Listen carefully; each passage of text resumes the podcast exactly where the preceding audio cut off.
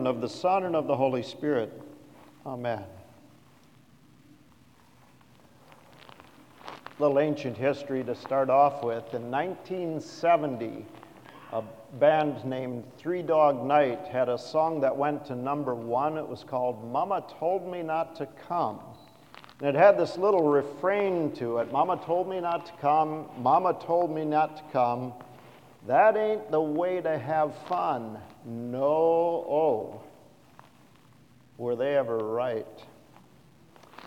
Now, for those of you who have been in the military, you're going to understand this clearly, and for you paratroopers, uh, my apologies, but um, it took me about three days of basic training to figure out that maybe I should have listened to the right voices rather than just to my recruiter when he talked me into signing up for the 101st Airborne Division. Oh, that was not such a good decision. If only I had listened to the right people. How often have we thought that very thought in the midst of a situation that we've wandered into that just really didn't turn out so well at all. Today's gospel raises that same question. I really wish I had listened, but on a much more profound level. And the answer focuses on our future, but not just our future here it focuses us on our eternal future. Are you listening this morning? Are you listening to the Word of God? Well, now is the time to do it. And that's one of the points that our text makes very graphically. Now is the time to listen because listening means living. That sounds easy enough. Listen to the Word of God, but is it really? I couldn't have asked for the kids, I couldn't have scripted them to come up and do a better job than they did this morning of illustrating that for us. And thank you. Don't be embarrassed. It's, that, that was great. They, they did exactly what I wanted them to. You know what? We have a hard time listening to God's Word, don't we? Just like we have a hard time listening to parents sometimes. This is the second week in a row that our scripture readings are addressing money and warning us about its proper use. Last week, Jesus told us very bluntly you cannot serve both God and money. Mammon is the old English word, it's a, uh, actually a transliteration of the Greek word. Stuff, material things. This week, the apostle reminds us that the love of money is a root of all kinds of evil. Notice it's not money, it is the love of money. It's not the root, but it is a root of all kinds of evil. But is anybody listening? Are we patterning our behavior on what God's Word teaches us, or are we listening to other voices. It's really hard to do with respect to money, isn't it? I mean, money is so powerful. Money is our key for dealing with day to day life, it's our key for the future. When we have money, life is easier. We eat better. We have better clothes. We have a nicer home. We have access to more medical care. We have so much more when we have money. We feel more secure. But is that why God gives us money? To simply feel and live better. The rich man in the parable certainly thought so. He lived fabulously every day. Bible says that he didn't live especially sinfully other than being blind to the beggar at his gate. And so he celebrated every day and he wore nice things and he had plenty. Good food, good clothes, they're not a sin. They're not a sin. Except when they become so much a part of our lives that God's word and invitation to love one another is drowned out by that good living.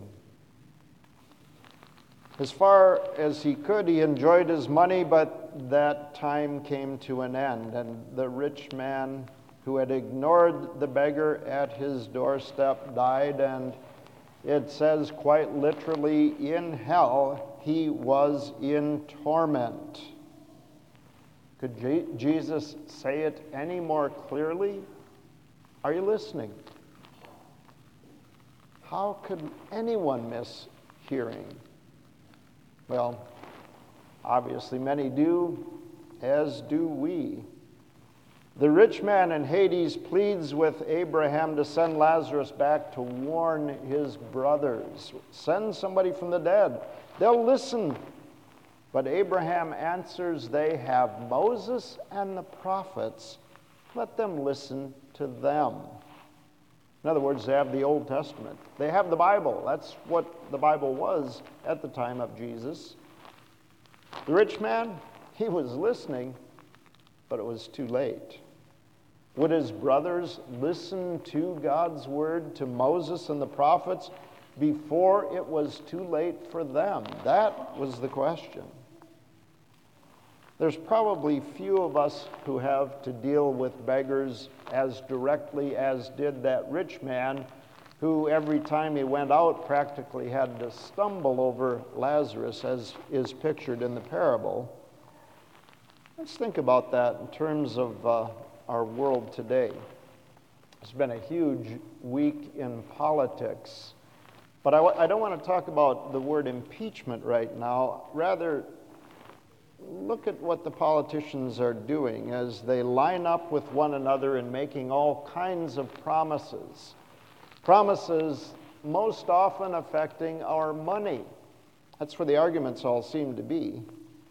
How many of us really stop to evaluate those promises on the basis of our own self interest?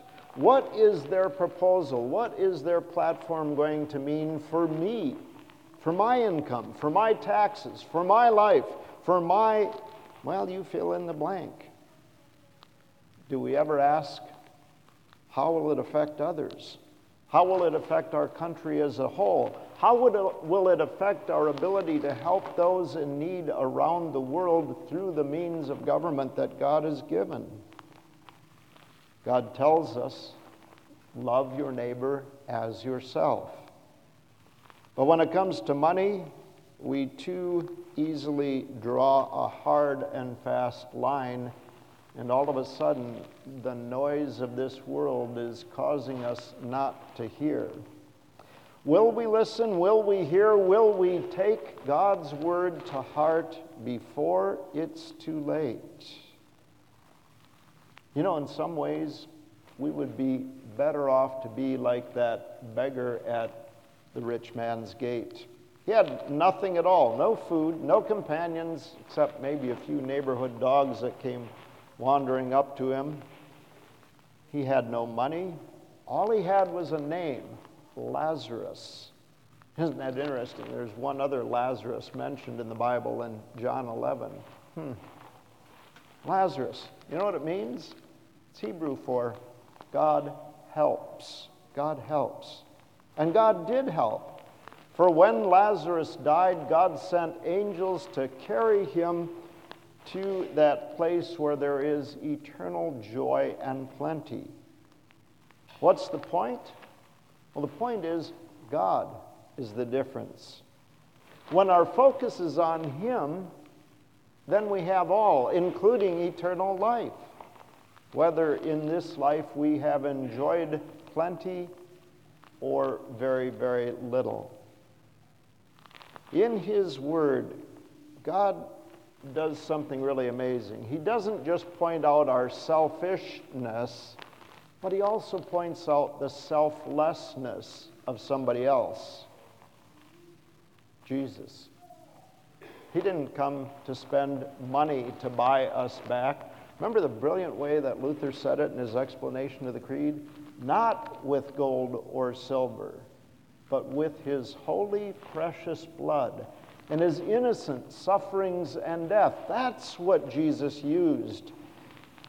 He paid the price for the times that we overlook the needs of those who are around us.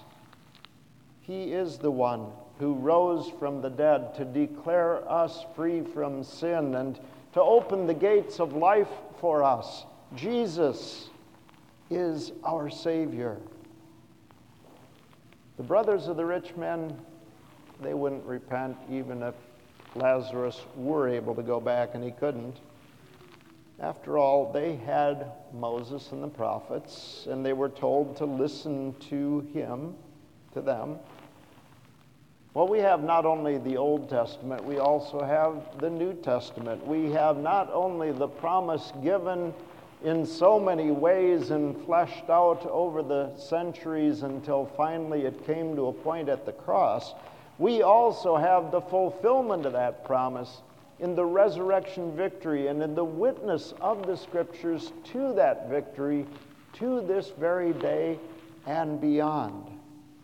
God's word, read, proclaimed, taken to heart, and believed in this world. That's where we have absolute assurance. That's where we have the forgiveness of our sins. That's where we have strength for new life. God's Word. That's what speaks to our hearts that forgiveness that we so desperately need. God's Word, spoken in a very special way here in this place as we gather together, as we encourage one another, as we build one another up in that most holy Word.